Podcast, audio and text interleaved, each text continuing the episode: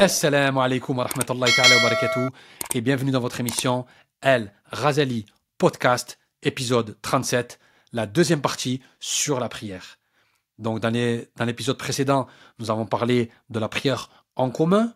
Dans cet épisode-là, nous allons parler les vertus de l'humilité et du recueillement. Comment avoir l'humilité et le recueillement dans la prière. Ce sont deux vertus euh, qui nous amènent à nous rapprocher de notre Seigneur. Et c'est tiré du livre Les secrets de la prière en islam du Sheikh Al-Razali aux éditions El Bouraq. C'est un livre qui fait 12 euros. Il faut essayer de l'acheter, justement. Euh, chez un libraire musulman, comme ça on aide quelqu'un de la communauté, on aide euh, un frère ou une sœur dans notre communauté. Donc voilà, nous allons parler selon Sheikh Al-Razali. Et Sheikh Al-Razali, il a une méthodologie qui est très simple. Il prend le Coran, la Sunna, la parole des compagnons, la parole des pieux prédécesseurs, et ensuite il donne son avis. Il donne vraiment son avis euh, après avoir fait de longues études. On sait que c'est Hujjat l'islam, c'est la preuve de l'islam. Donc euh, là, ça parlera exclusivement des vertus de l'humilité et du recueillement. Alors, qu'est-ce que dit le Coran sur l'humilité et le recueillement? Surat 20, verset 14, Allah dit Accomplis la prière pour que je te sois remémoré. Surat 7, verset 205 Ne sois pas du nombre des insouciants. Surat 4, verset 43 Croyant, ne priez point lorsque vous êtes ivre, soukara, jusqu'à ce que vous compreniez ce que vous dites. Le fameux verset. Ce que veut dire soukara dans ce verset, est ce que l'ivresse résultante de l'amour de ce monde ici-bas, comme l'entendent certains Ou est-ce le sens explicite, l'état d'ébriété ordinaire, comme le pense Wahab qui explique que ce verset est une mise en garde contre la simple ivresse en invoquant la citation du motif de l'interdiction en question dans le verset jusqu'à ce que vous compreniez ce que vous dites. D'ailleurs, on ne compte même plus ceux qui, sans, avoir bu une seule goutte d'alcool, prient sans se rendre compte de ce qu'ils disent. Donc voilà, donc ils disent qu'il peut avoir deux aspects, deux grilles de lecture pour ce verset en disant euh, intrinsèquement, ce verset c'est pour ceux qui, boivent, ne buvez pas en, état d'ivresse, euh, ne priez pas en état d'ivresse, pardon. Après, le verset a été abrogé, il a été enlevé, on n'a plus le droit de boire.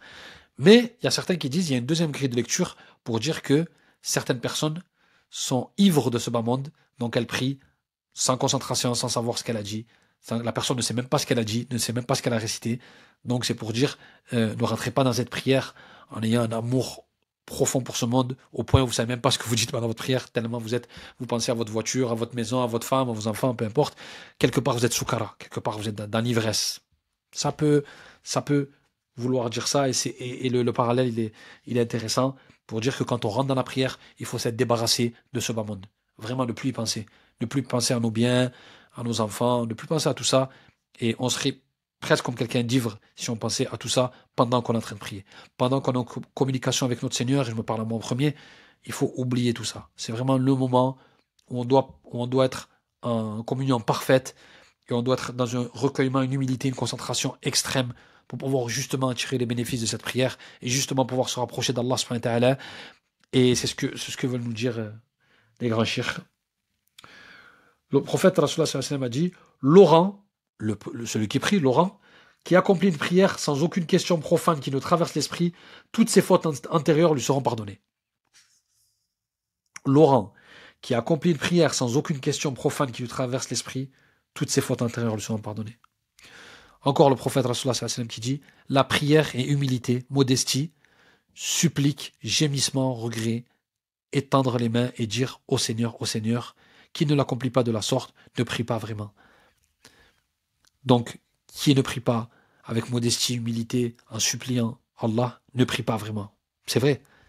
Si on n'est pas concentré, si on n'est pas en pleine humilité, si on n'est pas modeste, si on n'est pas humble, si on n'est pas dans le recueillement, même le gémissement, demander à Dieu, en vérité, on ne prie pas. Et c'est la, la totale vérité. C'est parfaitement vrai. On rapporte que Dieu, dans l'un de ses anciens livres, dit je n'accepte pas chaque prière, je n'agrée que celle de Laurent, emplie d'humilité, devant ma grandeur, plein de modestie à l'égard des semblables, de ses semblables, de Laurent, qui par amour pour moi donne à manger aux pauvres qui a faim. Subhanallah. Allah n'accepte pas toutes les prières, bien sûr. Il n'agrée que celle qui est pleine d'humilité, devant sa grandeur, pleine de modestie à l'égard de ses semblables. et que Laurent qui le fait par amour pour Allah, qui donne à manger aux pauvres qui ont faim. Voilà à qui Allah accepte la prière. C'est magnifique. La prière, le pèlerinage et le rituel n'ont été imposés que pour commémorer les souvenirs de Dieu. Si dans le cœur il n'existe ni crainte ni émerveillement pour celui dont la mémoire est évoquée et qui est le but désiré, quel genre de dhikr cela peut-il bien être? C'est vrai, si on n'est pas dans le recueillement, si on n'est pas dans l'humilité, pardon, si on n'est pas dans cet état d'esprit-là, comment on peut être touché par la bénédiction d'Allah? Comment on peut avoir les secrets de cette prière? Si on l'a fait comme ça, comme si on faisait autre chose, c'est pas possible. Si on n'est pas émerveillé par la grandeur du Tout-Puissant, de Allah, comment on peut avoir les récompenses d'une prière si on n'est pas concentré à 100%, si on n'est pas rempli d'humilité? C'est pas possible. Allah ne nous donnera pas tout ce qu'on demande dans nos prières. On peut demander plein de choses. Mais comment voulez-vous qu'Allah exauce tous nos souhaits si dans cette prière, on l'a pas faite comme il faut la faire? C'est pas possible. On en demande trop là. C'est-à-dire qu'on demande énormément de choses de la part de Dieu, mais nous, qu'est-ce qu'on fournit comme effort? Rien. On ne se souvient pas de Dieu. On n'est pas dans la, on n'est pas dans l'humilité. C'est-à-dire qu'on fait vite la prière, salam alaikum, et on part. Et je me parle à moi en premier. Subhanallah. Prie, le professeur dit, prie toujours comme si tu faisais tes adieux. Fais ta prière comme si tu faisais tes adieux, comme si c'était ta dernière prière. Donc tu l'as fait. Imaginez, on pense que c'est notre dernière prière, qu'on va mourir juste après. On la ferait, mais d'une manière concentrée à 800%. Eh ben, faut faire en sorte que chaque prière soit la dernière. À savoir, comme si tu quittais ton âme charnelle, tes libres passions et ta vie afin de te diriger vers ton Seigneur, car le Tout-Puissant dit, Sourate 84, verset 6, Ô homme, toi qui t'efforces de rencontrer ton Seigneur, sache que tu finiras bien par le rencontrer. Verset, euh, 2, verset 282. Prémunissez-vous envers Dieu et Dieu vous donnera la science. Donc si on a une concentration extrême et qu'on se dit c'est notre dernière prière, imaginez que dès qu'on dit salam alaikum, on meurt. Ça y est, on va, on se faire juger. Ça y est, c'est notre dernier moment sur terre. On ferait une prière comme on n'en a jamais fait. Allah dit aussi dans la Sourate 2, verset 283, Prémunissez-vous envers Dieu, car sachez que vous le rencontrerez. Le prophète dit Faites la prière sans renoncer aux vices et aux interdits, c'est s'éloigner encore plus de Dieu. Faire la prière sans renoncer aux vices et aux interdits, c'est encore plus, c'est encore, c'est s'éloigner encore plus de Dieu. Vous imaginez quelqu'un qui prie et qui ne veut pas s'éloigner des vices et des interdits, il s'éloigne encore plus de Dieu. Lui, il pense que parce qu'il prie, alors ça y est. Non. La prière, c'est la rectitude. Il faut que cette prière, elle nous éloigne. Parce que si la prière, elle est faite avec humilité, elle nous éloigne des vices. Mais si elle est faite à la va-vite, on va continuer à faire nos péchés. Ça, c'est clair, net et précis. On a beau prier, on a beau ne pas rater les prières, mais si on les fait en coup d'éclair, on ne se prémunit pas contre tous ces péchés. Par contre, si on l'a fait avec humilité, avec rechour, avec avec recueillement, avec piété, là, on va s'éloigner des interdits. Et Inch'Allah, qu'Allah nous, les accepte. En effet, la prière est un entretien confidentiel. On ne peut donc l'accomplir sans se soucier de ne pas vivre pleinement sa religion. Dans les pieux exemples, Bakr ibn Abdullah dit au fils d'Adam Sais-tu que tu peux être admis auprès de ton Seigneur et lui parler directement sans solliciter d'autorisation? Sais-tu qu'en accomplissant parfaitement tes ablutions et en te tournant vers la Mecque, tu te trouves déjà auprès de ton Seigneur que tu lui parles dès lors directement? Subhanallah. Quand tu fais bien tes ablutions, tu te diriges vers la Mecque, tu dis Allahu Akbar, c'est comme si tu communiquais avec Dieu. C'est comme si tu communiquais avec Dieu. Tu demandes à Dieu, tu peux lui parler dans ton soujoud, tu lui demandes énormément de choses. C'est comme si tu parlais avec Dieu. Subhanallah. Aïcha dit Le prophète avait l'habitude de converser avec nous jusqu'à l'heure de la prière. Il devenait semblable à un étranger. Il ne se consacrait plus qu'à la grandeur du Tout-Puissant. Le prophète il oubliait tout au moment de la prière. Il oubliait tout. Ses biens, ses femmes, ses enfants, tout. C'est le moment où je vais communiquer avec le Créateur des cieux de la terre. Le meilleur des êtres humains qu'il y a eu sur terre, le prophète sallam, la prière, c'était son moment. Vraiment, c'est vraiment le moment du musulman. Le prophète sallam dit aussi Dieu ne regarde pas la prière de Laurent qui ne joint pas la prière du cœur à celle du corps. Celui qui prie et qui ne joint pas la prière du corps avec la prière du cœur, Allah ne le regarde pas. Si c'est juste de la gymnastique corporelle, comme on dit tout à l'heure, Allah ne regarde pas cette prière. Mais si la prière du cœur rejoint la prière du corps, là, Allah regarde cette prière. Vous imaginez Combien de fois, et moi le premier, on a fait des prières à la va-vite. Allahu Akbar, salam alaikum, salam alaikum, et on part, on retourne dans nos modalités. On parle avec le créateur des cieux et de la terre, celui qui a tout créé, celui qui est au-dessus de toute chose. Et c'est de cette manière qu'on communique avec lui.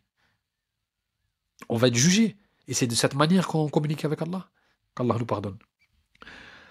Quand Abraham, Sina Ibrahim, l'ami de Dieu, se levait pour prier, les battements de son cœur se percevaient de très loin. Quant à Saïd el-Tanouhi, priait, les larmes ne cessaient pas de couler de son visage et sa barbe. Vous imaginez la crainte révérentielle de leur Seigneur Ils avaient la pression, ils se sentaient oppressés. On va parler avec Dieu. Nous allons communiquer avec le Créateur des cieux et de la terre. Donc, ils étaient émotifs, ça les faisait trembler, palpitations du cœur, larmes. C'était la sincérité de leur foi. Parlant d'un homme qui s'amusait avec sa barbe au moment de la prière. Un homme qui s'amusait avec sa barbe au moment de la prière. Le prophète avait dit Si le cœur de cet homme était empli d'humilité, son corps l'aurait été aussi. Si son cœur était empli d'humilité, son corps l'aurait été aussi. C'est-à-dire que tellement il serait dans le recueillement, il n'aurait même pas le temps de penser à toucher sa barbe. Même si sa barbe, elle le gratte, il était tellement dans la concentration, dans l'humilité, dans le dévouement, qu'il ne songerait même pas à toucher sa barbe. On rapporte qu'Al-Hassan avait pris sur le vif un homme s'amusant avec ses parties intimes qui disait Dieu, faites-moi épouser une ourrie du paradis. S'exclama Oh, comme tu ne sais pas te tenir. Est-ce que l'on converse avec les ouries du paradis tout en touchant ses parties intimes? Quelqu'un a fait quelque chose de vulgaire en touchant ses parties intimes, et le Hassan l'a vite recadré comme il se fallait. Comme il le fallait, pardon. Khalaf ibn Ayoub était connu pour continuer à prier, même lorsque les mouches l'importunaient. Interrogé sur ce stoïsme, il avait expliqué Je ne veux pas m'habituer à quoi que ce soit qui puisse nuire à ma prière. On lui demanda alors comment il s'y prenait. Il expliqua J'ai entendu que les scélérats restaient impassibles au coup de fouet du sultan, pour en tirer fierté et que l'on dise d'eux un tel quelle endurance. Je ne peux faire moins que eux alors que je m'apprête à me rendre auprès du Seigneur. Subhanallah. Muslim ibn Yassar, dit-on au moment de prier, disait aux siens Continuez à discuter, je ne vous entends plus. Un jour, dans la mosquée de Basra, où il était en train de prier, une partie de l'édifice s'effondra, provoquant un attroupement. Il se rendit compte une fois sa prière terminée. Il était tellement concentré qu'il disait aux gens Vous pouvez parler, je vous entends plus. J'ai tellement atteint un niveau de khushu', tellement atteint un niveau d'humilité, de recueillement, de dévotion dans ma prière que je n'entends même plus. Et un jour, il y a une partie de l'édifice de la mosquée qui s'est effondrée. Il ne l'a entendu qu'à la fin, quand il a dit salam alaikum, tellement il est concentré, tellement il est à fond, tellement il a son corps, son âme, son esprit dans la prière. Il est littéralement dans la prière. Lorsque survenait l'heure de la prière, Ali ibn Abi Talib se mettait à trembler et son visage devenait pâle, interrogé sur ce qui le mettait dans cet état. Mais qu'avez-vous, ô émir des croyants? Il donna comme réponse le moment d'accomplir la charge de Dieu, proposa aux cieux et à la terre aux montagnes qu'ils refusèrent, pas crainte de pouvoir l'assumer la charge, est venue, et c'est à moi qu'elle incombe. C'est-à-dire les montagnes. Tout sur terre a refusé d'avoir la responsabilité. Mais l'homme a accepté. Donc il dit j'ai cette charge sur moi. J'ai le khalifa. J'ai la responsabilité sur terre. Normal que ça me fait trembler. Normal que j'ai peur. Normal que j'ai la pression. J'ai la responsabilité. C'est à moi qu'elle incombe. Donc c'est tout à fait normal que j'ai peur devant le Créateur des cieux et de la terre. On ne raconte qu'à la question, on raconte qu'à la question, qu'est-ce qui te rend pâle lors de tes ablutions? Ali ibn al-Hussein avait répondu, savez-vous entre les mains de qui je vais me trouver? Du Créateur des cieux de la terre, d'Allah. On attribue à Ibn Abbas le récit qui suit. Dans un entretien confidentiel, Daoud, le prophète Daoud, présenta cette supplique. Mon Seigneur, qui habite votre demeure? De qui acceptez-vous la prière? Dieu le révéla alors, ô David, seul habite ma demeure, et j'accepte sa prière de celui qui fait, qui se fait humble devant ma grandeur, qui passe sa journée en se souvenant de moi, qui réfrène ses libres passions par amour pour moi, qui donne à manger à celui qui a faim, qui offre le gîte à l'étranger, qui fait preuve de mansuétude à l'égard des malheureux frappés par le sort, celui-là son étoile brille dans les cieux, autant que le soleil. soleil. S'il me demande, je l'exauce. S'il ignore quelque chose, je lui envoie un rêve. S'il oublie, s'il oublie le domine, je le fais se remémorer. S'il se trouve dans les ténèbres, je lui transmets une lumière. Les hommes de sa trempe sont semblables aux hauteurs du paradis, là où les rivières ne tarissent pas et les fruits restent tels quels. Mashallah. On raconte que Atim el-Atem, interrogé au sujet de sa prière, a dit Lorsque le moment de la prière approche, je fais mes ablutions, je me rends à l'endroit où je propose d'accomplir l'oraison, et je m'assois, le temps de réunir tous mes esprits avant de me lever pour prier. Je m'imagine alors être en face de la Mecque, sur la Sierra, avec le paradis à droite et l'enfer à gauche, et l'ange de la mort derrière moi. À ce moment-là, la prière qui se présente est pour moi la dernière. Je commence alors par réciter la formule du rappel à la prière, en étant partagé entre l'espoir et la crainte. Puis je dis Allahu Akbar, en glorifiant Dieu profondément. Je psalmodie méticuleusement quelques versets du Coran. Je m'incline humblement, avant de me prosterner en toute humilité et de m'asseoir sur la hanche gauche, avec le pied gauche posé bien à plat et le pied droit dressé verticalement sur le gros orteil. Je me recueille alors en toute humilité, sans savoir si la prière me sera acceptée ou non. Deux inclinaisons observées et méditées l'emportent sur une nuit de prière. Deux inclinaisons observées et méditées l'emportent sur une nuit de prière où le cœur est sous l'emprise de l'oubli, observe Ibn Abbas.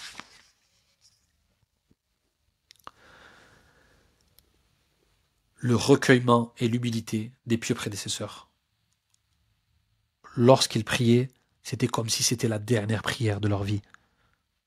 Ils se dressaient devant Allah comme si Allah était juste devant eux, avec la peur, avec la crainte, mais avec l'espoir d'être récompensés. Ils se retrouvaient dans la prière et ils s'imaginaient comme s'il avait le paradis devant lui. Il avait la sierra, le pont devant lui, le paradis à droite, l'enfer à gauche et l'ange de la mort juste derrière lui. Vous imaginez il se met dans les meilleures conditions pour pouvoir prier. Il fait en sorte d'être dans les meilleures conditions lorsqu'il rencontre son Seigneur. Il se met droit devant Dieu avec crainte révérentielle, avec khushu', avec peur, avec espoir, avec envie de plaire à son Seigneur. Et il se met dans la tête, je ne sais pas si elle a accepté ou elle n'est pas acceptée. Il se dit pas, c'est sûr que ma prière est acceptée, je suis quelqu'un de pieux, euh, je suis reconnu, je connais le Coran par cœur, je connais les hadiths. Non. Il se dit, je ne sais pas si elle a accepté. Il se met dans les meilleures conditions, mais il ne se dit pas, ah, ma prière, magnifique, sûr, elle a accepté. Non. Il a toujours peur. Toujours dans la crainte. Il fait attention à respecter méticuleusement chaque moment de la prière. Le soujoud, la récitation, il a dit méticuleusement, il récite les versets du Coran, le takbir, le ruku', le soujoud, on fait attention à tous les aspects de la prière. Et ne pas parler avant la prière. Pendant cinq minutes avant la prière, je reste dans le calme. Je vide mon esprit. Parce qu'on ne peut pas parler d'une chose. Je vais parler de football pendant un quart d'heure du Real Madrid et dire Allahu Akbar. Sûr, je vais parler à Benzema. C'est obligé. C'est obligé. Donc il faut cinq minutes se poser, penser à rien, faire le vide, faire du dhikr. Et quand on entend l'iqama, on s'engage dans la prière. Et c'est là où notre prière elle va être bénéfique. Et quand la prière, elle est bénéfique, ça va tout changer notre vie. Si la prière est bénéfique, ça va tout changer. Dans notre patience, dans notre comportement, on va moins s'énerver, on va être plus doux, on va être plus calme, on va être plus tendre, on va être plus réfléchi, on va faire des meilleurs choix dans notre vie, on va être plus scrupuleux dans tout ce que l'on fait. C'est le secret de la prière. Voilà, c'est la fin de l'épisode. On a parlé du recueillement, la dévotion dans la prière. Vous pouvez retrouver toutes ces pépites. Parce qu'on ne peut pas tout dire. Hein. Vous avez vu le livre, comment il est. On ne peut pas tout dire. Donc, Les secrets de la prière, selon l'imam al-Ghazali, aux éditions El Bouraq. On l'achète chez un libraire musulman, Inch'Allah. En tout cas, Barakallahu fikoum. Euh, pour les personnes qui sont sur YouTube, qui aiment la vidéo, c'est sur YouTube. Ceux qui aiment les podcasts, c'est sur Apple Podcast, Spotify, Google Podcast. C'est la fin de l'épisode 37. On se retrouve, Inch'Allah, très bientôt pour l'épisode 38 la prière selon Hujjat l'Islam, la preuve de l'islam, un des plus grands imams de tous les temps, l'imam Razali.